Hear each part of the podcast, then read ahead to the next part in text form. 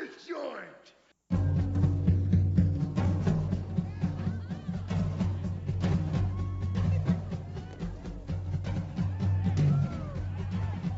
Sejam bem-vindos, meus caros amigos da análise do comportamento. Eu sou Ian Valderlon e é morrendo e aprendendo, né, mano? Todo mundo morreu!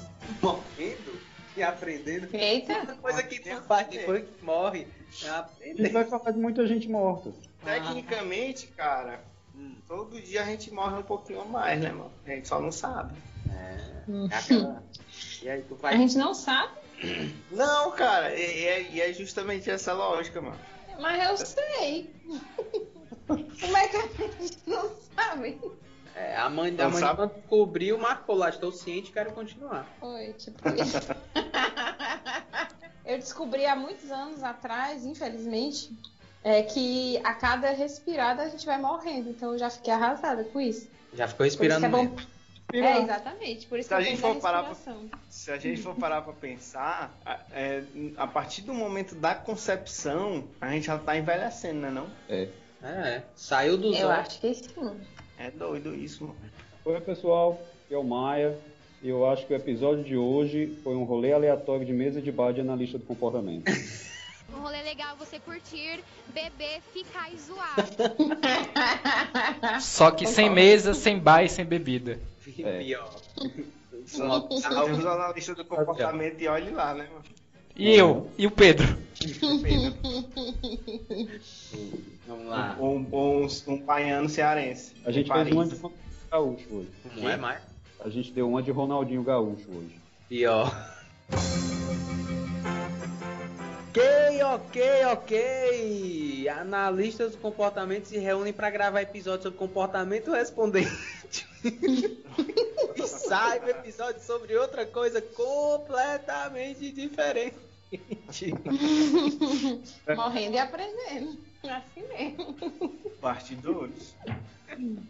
Oi, gente, aqui é a Amanda. E, e parafraseando a Bíblia, quem tem ouvidos para ouvir, ouça, porque vocês não vão acreditar nos babados que vão sair daqui hoje. Aplausos. Arrasou, bonito. Porra. Arrasou. Oi, eu sou o Pedro e o Skinner quase ganhou a Liga Pokémon de 1940.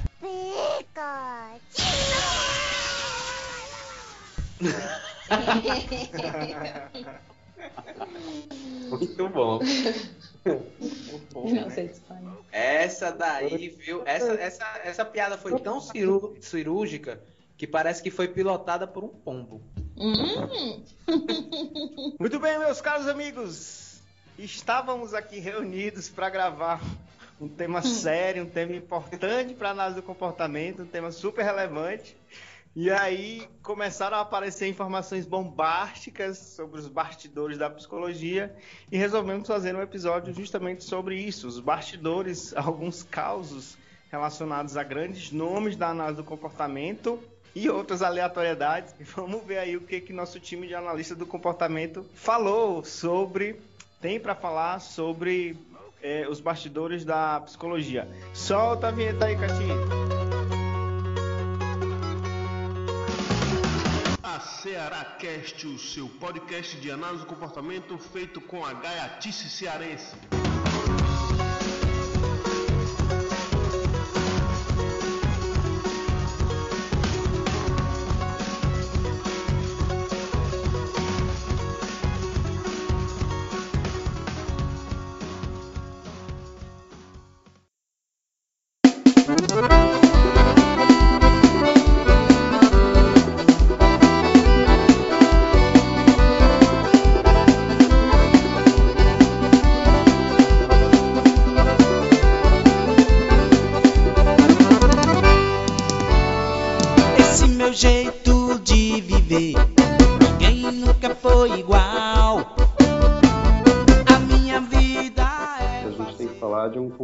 Chamado serendipidade. Já ouviram falar? Não. Não, mano. Já, tem no Sério filme. vai começar por aqui. Eu não ouvi Muito falar. Eu acho que a galera. Estou dizendo, a minha aula de reflexo dura seis horas. Vocês não têm Mas é ideia. um podcast. Eu mano. nunca ouvi isso na minha vida. Eu não faço Não. ideia. Na minha aula, É uma palavra que tem no filme, mas minha irmã ama essa palavra, ela já me explicou 300 vezes, mas eu nu- nunca lembro o que é. Diga aí.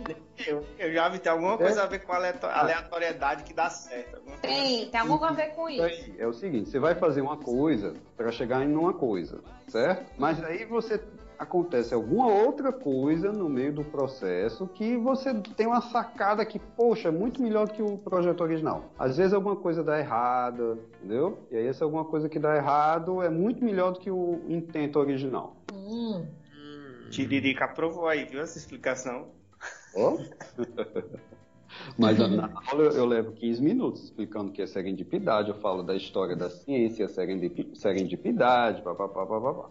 Eu tenho um Aí, exemplo muito bom de descoberta científica que foi a origem disso aí. Hum. Que é. Não. Mais importante, professor. Que é a finasterida. Pra queda de cabelo. Quem? Finasterida. Era usada pra câncer de próstata, pra tratamento de câncer de próstata, e acabou descobrindo que fazia crescer cabelo. E aí estamos todos, Olha. hoje em dia, tentando E o, não ser Porra, calvos. bicho, mas fazer esse cabelo na próstata é foda, né, meu? e o, e o Viagra, que era um remédio pra, pro coração.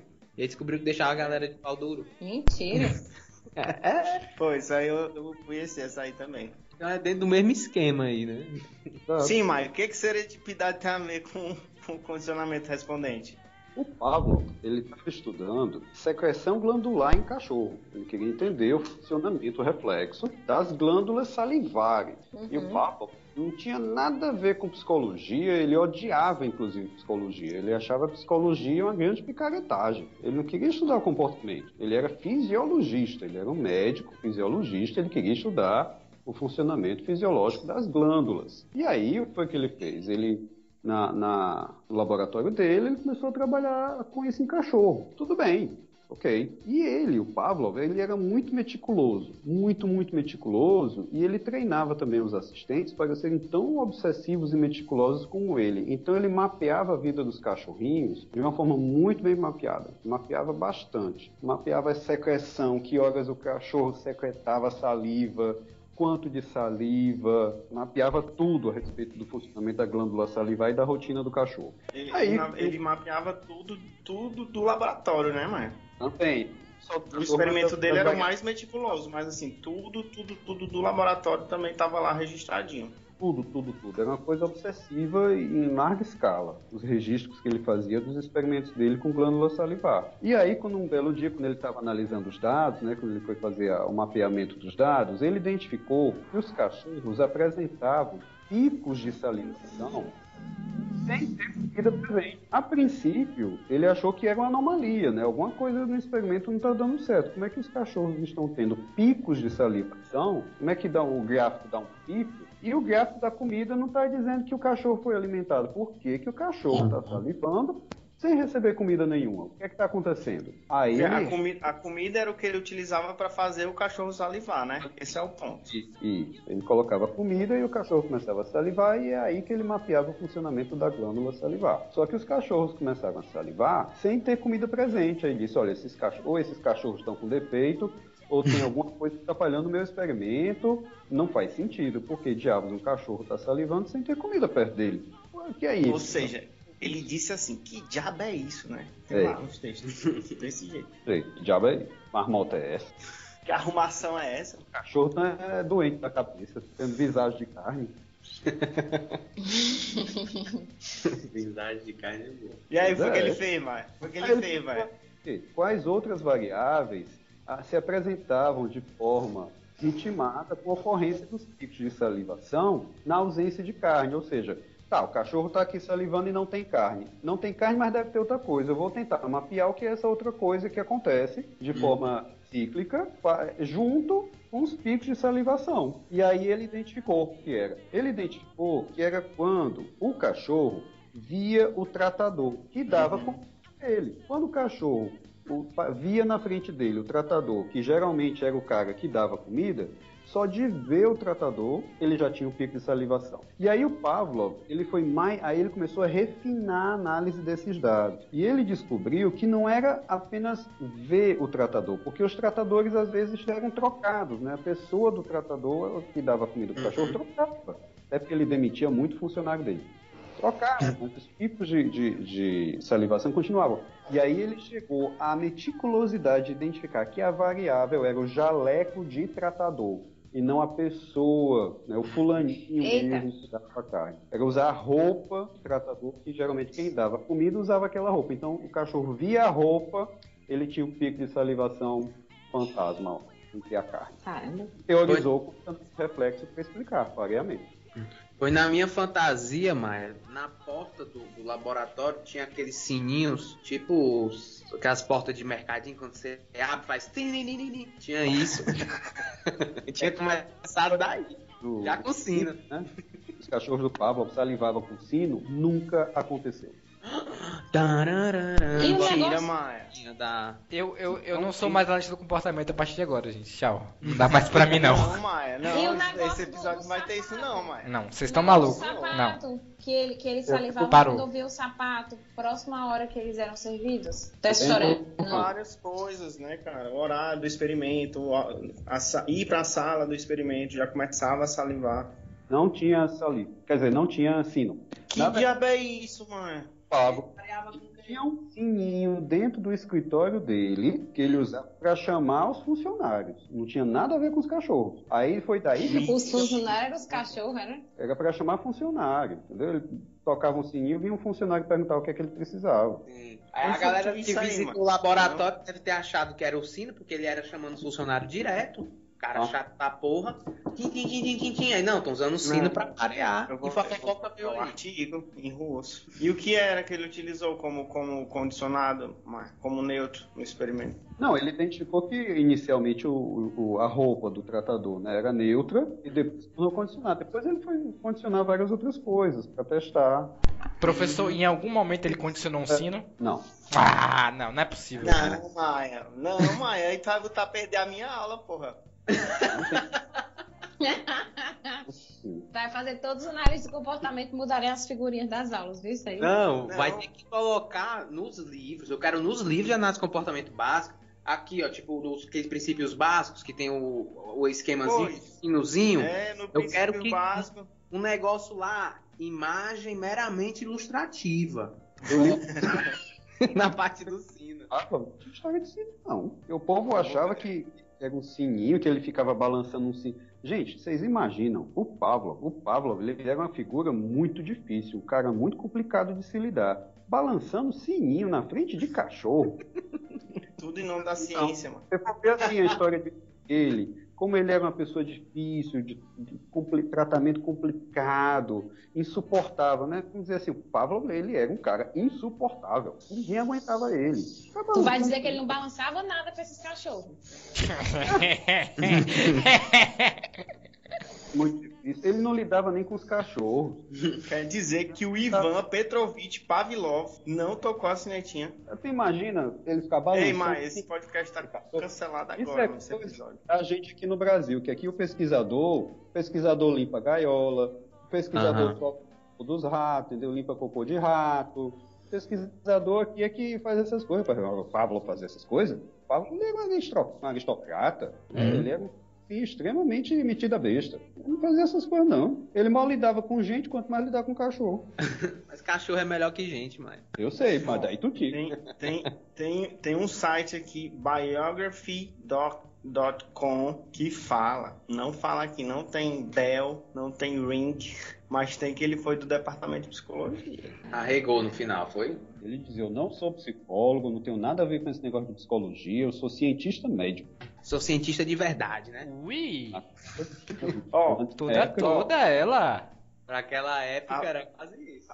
Ó, a, a observação do Pavlov é, o levou a formular o conceito de condicionamento reflexo. É, no seu experimento mais famoso, ele ressoou um tom logo antes da apresentação da comida para o cachorro, condicionando eles, né, os sons, os cachorros, para começar a salivar toda vez que ouviam esse tom. É, o tom pode ser uma nota de piano, né? Teve estimulação visual, mas não teve negócio de ficar balançando o sino, não. É, minha fantasia. Eu, eu já tava fantasiando longe. Professor, o senhor não tava lá? O senhor não tava lá? Como é que o senhor sabe que não foi um sino que um assistente do assistente do é- assistente do é- assistente é um do tom, Pablo? tom pode ser qualquer coisa. Era uma né? mano. Um assovio. De 1900. Pra poder encantar o cachorro com um pó de Put- pelo em pimpim. Podia ser o hino do em Bahia. 1900 Podia ser, o, o, o Ian, podia ser o Tom Cavalcante, tu não sabe. Pois é, tu não sabe. Foi. Olha lá. Ferrou um tom cavalcante ressoar pela sala. Ó, em 1900 Mostrava o Tom é, é, Cavalcante, depois a o comida. Pavlov publi- publicou os resultados em 1903 é, e, e fez a apresentação chamada a, a a Psicologia Experimental e Psicopatologia dos Animais na 14ª Congresso Internacional de Medicina em Madrid, na Espanha. E ele ganhou o Nobel em 1904, Maia. Hum. Ele tocou a porra do sino, mano. Em algum momento aqui. Ainda falou de psicologia. Ainda chamou de psicopatologia, mano.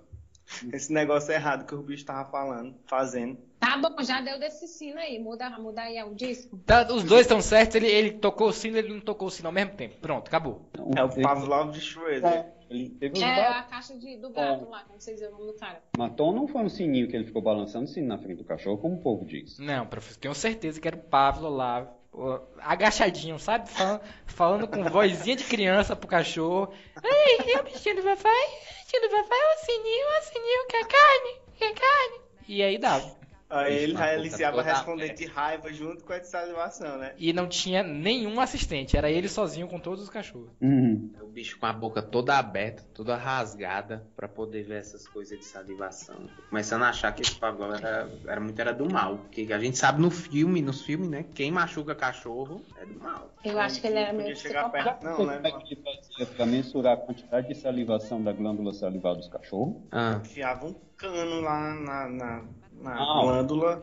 Com bisturi, fazia uma incisão até chegar na glândula e ligava uma mangueira de borracha, né, que é o famoso torsal. Uma mangueira de borracha na saída da glândula salivar. E quando o cachorro salivava, a gotinha da saliva vinha pelo cano e caía num vidrinho com medidor para ele calcular quantos ml de saliva o cachorro salivava. O cachorro ficava com esse cano colado dentro da, da boca dele cortada até chegar na glândula salivar. aí. O cara que faz negócio Mas- desse cachorro é capaz de fazer qualquer coisa. Quantas vezes vocês salivaram com ele falando salivação? Nenhum. Olha, Amanda, que feitiço é esse aí? Que condicionamento respondente é esse aí, Amanda?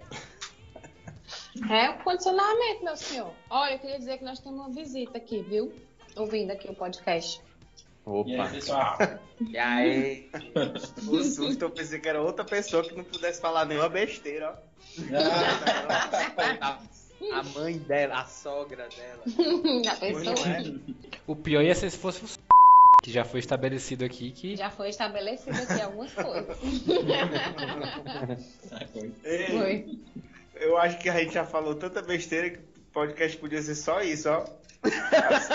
As, mitologias da, da psicologia. Mas tem mais? Podia Tem, mas que Vão, vai, vai entrar agora que o Esquina, na verdade, fazia programa a troco de, de bala, é isso. Não, ele fazia armas para a Segunda Guerra Mundial. Ah tá, aí sim. Mentira, mas ele foi só Pontos. investigado pelo FBI, mano. Pontos, pi- bombos pilotos de míssel, cara. Isso eu tô O sabendo. primeiro míssel teleguiado da história da humanidade, quem desenvolveu o projeto foi o Skinner. Mentira, mano. Eu vou ler aqui Mas a a culpa é do biografia já Einstein. já dele.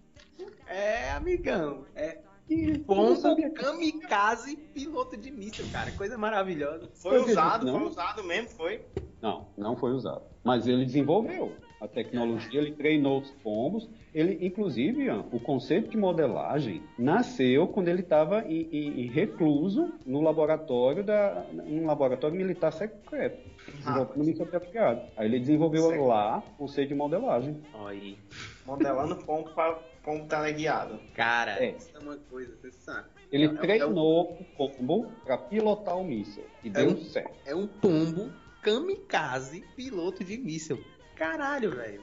Funciona. estabelecido aqui que pombo é o pior animal que existe na face da Terra, né? Então, grande, Acho que é grande trabalho do, do Sr. Skinner, nota 10. Se Ele fosse um cachorro pilotando, eu ia ficar puto. Agora, não foi, esse míssil não foi feito, né? nem foi disparado, porque surgiu o radar, o pessoal achou que a, a Inglaterra desenvolveu, o já tinha um desenvolvimento no radar, né? a Inglaterra já tinha inventado o radar, então eles acharam que era mais prático guiar o míssil pelo radar, e, tipo, uma precisão maior, porque o povo não confiou que o pombo acertava.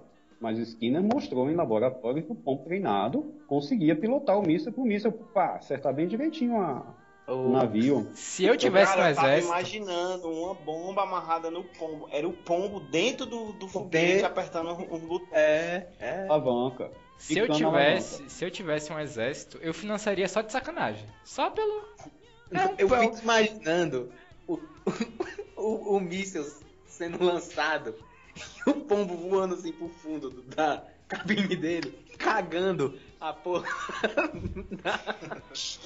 É sério, é porque tipo é que nem RPG, sabe? Você vai ter o dano físico que isso vai dar e você vai ter o dano psicológico do exército inimigo sendo destruído por um pombo. O animal mais Mas- merda que existe. Foi, foi isso que inspirou, inspirou aquela música do Mamona, será, cara? Uau. É, é Qual? que os animais, o mundo animal existe. Aí tem uma parte que ele fala lá que é, a pomba quando voa, por incrível que pareça, já É. tem pomba. Com mira, laser, o tiro sai sempre fatal. Pois é, deve ser. ficam sobrevoando com seu cu mirando em nossas cabeças. Nossas cabeças.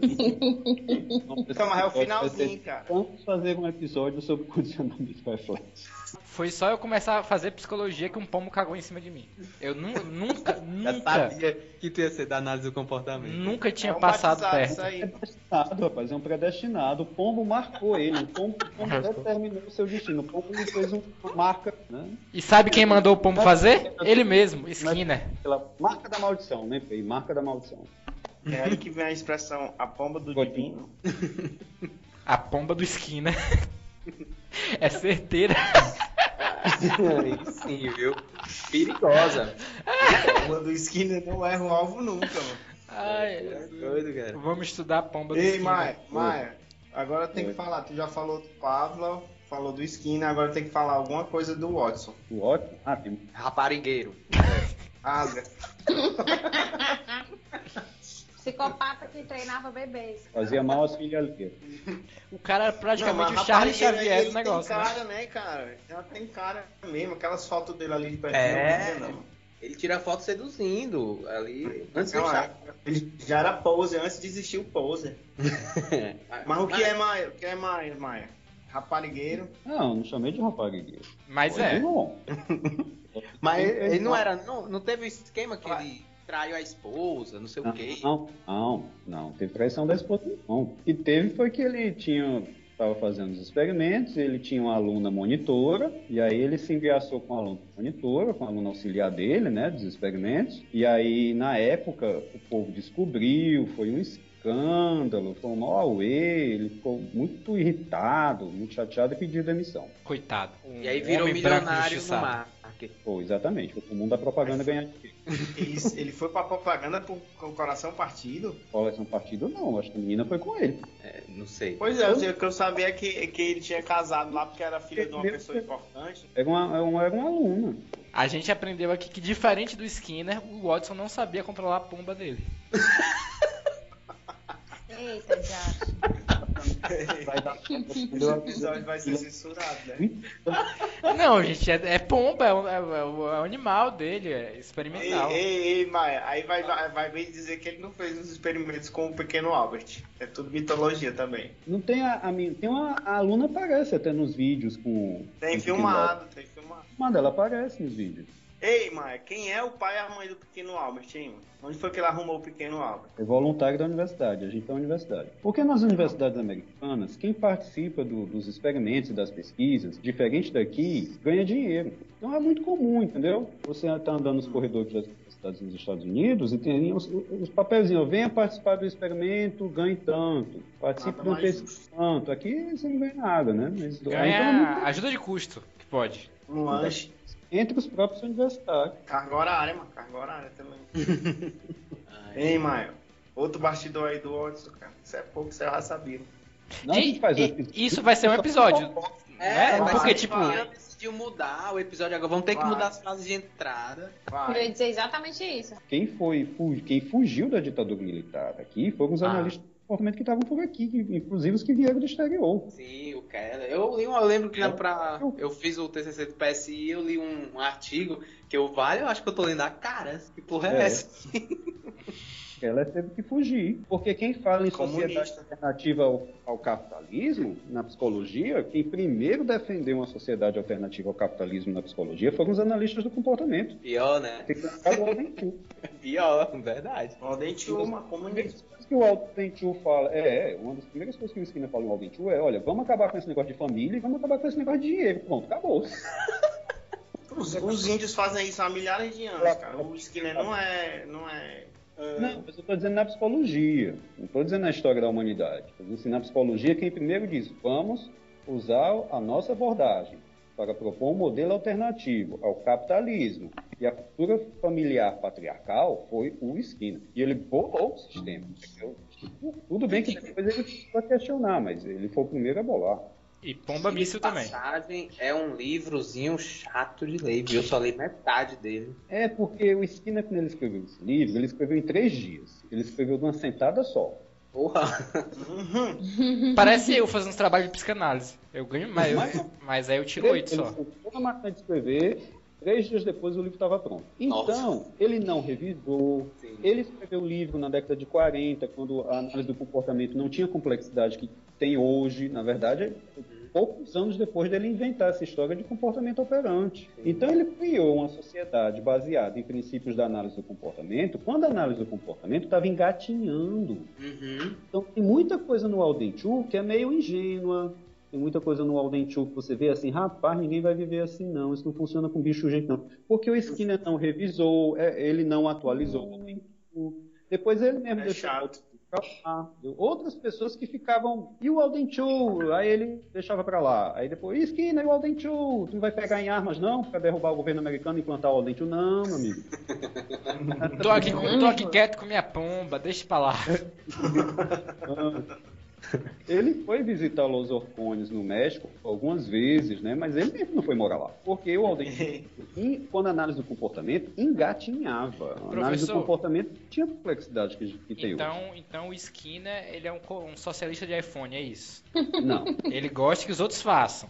E aí ele, Ele, vai lá pode e... socialista nem de capitalista. A ideia dele é que ele, ele foi mudando muito ao longo dos anos. Né? Então, na década de 70 e 80, ele começou a pregar que a gente tentasse bolar um sistema político que fosse uma democracia descentralizada. A última dele, digamos assim, antes de falecer, foi isso. Vamos tentar desenvolver um sistema político baseado em uma democracia descentralizada. E o problema do Alden Chu é que o Alden Chu é tecnocrata. Na tecnocracia, você tem a centralização do poder naqueles que detêm o conhecimento técnico tecnocracia, né? nas mãos dos especialistas. Com o passar do tempo, ele começou a ser contra a tecnocracia. Inclusive, isso, é- isso foi uma questão da sua prova de 25 questões. E era pegadinha, e era pegadinha porque era perguntando se por toda a vida dele ele, ele manteve esse pensamento. É, e não foi por toda a vida. Né? No final, ele disse: olha, a gente precisa, na verdade, de um sistema político que não tenha centralização de poder e que a gente dilua a tomada de decisão entre a maior quantidade de pessoas possível. Então, ele era a favor do que hoje a gente poderia chamar de uma democracia direta, né? em que todo mundo vota. E a gente não teria tantos representantes como intermediários e agentes do poder. A gente teria que as pessoas exerceriam o poder de uma forma mais direta e menos adotando representantes políticos. Teoricamente, a gente- já tá meio que perto disso, né? Tipo, com a tecnologia. A tecnologia permite isso, mas a gente não está perto disso. A gente hoje em dia tem as ferramentas para fazer isso. É só o Elon Musk colocar aquele chipzinho na nossa cabeça que tudo vai dar certo. Pois é, rapaz. A gente ouve música e vota ao mesmo tempo. Você tem a música do seja qual for. E o, e o, o Ciência e Comportamento Humano, que é um livro de ciência todo teórico. Não tem um experimento, não tem fundamento de experimento assim. Não é que não tem um experimento. É que ele defende tudo de forma argumentativa. É um trabalho filosófico e não científico. O Ciência e Comportamento Humano ele é uma obra de filosofia. Eu não sei do porquê que É. ciência ali. Exatamente. Porque é uma Ele palavra diz- muito bonita. Ciência. Se ele dissesse É. filosofia da ciência do comportamento e cultura, beleza, né? Ele discute ciência, ele discute o lugar da ciência na cultura, ele discute o lugar do cientista na sociedade, ele discute uma série de coisas, mas é tudo discussão. É, é um, é um livro de filosofia mesmo. Pomba e o comportamento humano. E ele é legal. Se a gente trata o Ciência e Comportamento como um livro de filosofia da ciência para discutir ciência, cultura e sociedade, é massa. É como aquele livro do Carl Sagan, O Mundo Assombrado pelos Demônios. É também um livro que discute ciência e sociedade. Muito legal.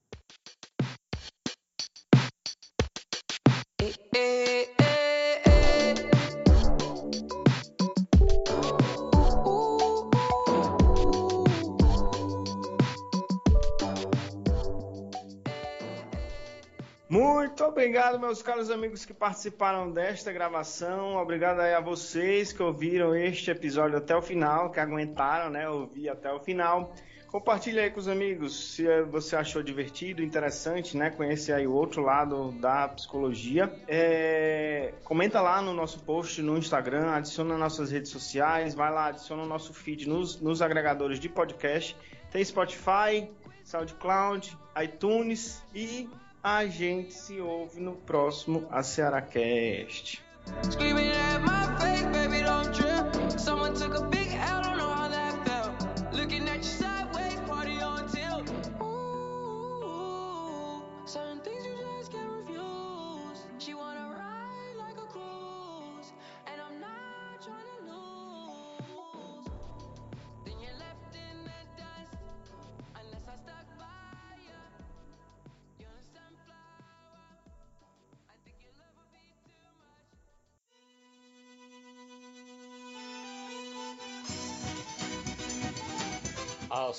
Cearacast é um projeto de extensão vinculado ao Departamento de Psicologia da Universidade Federal do Ceará.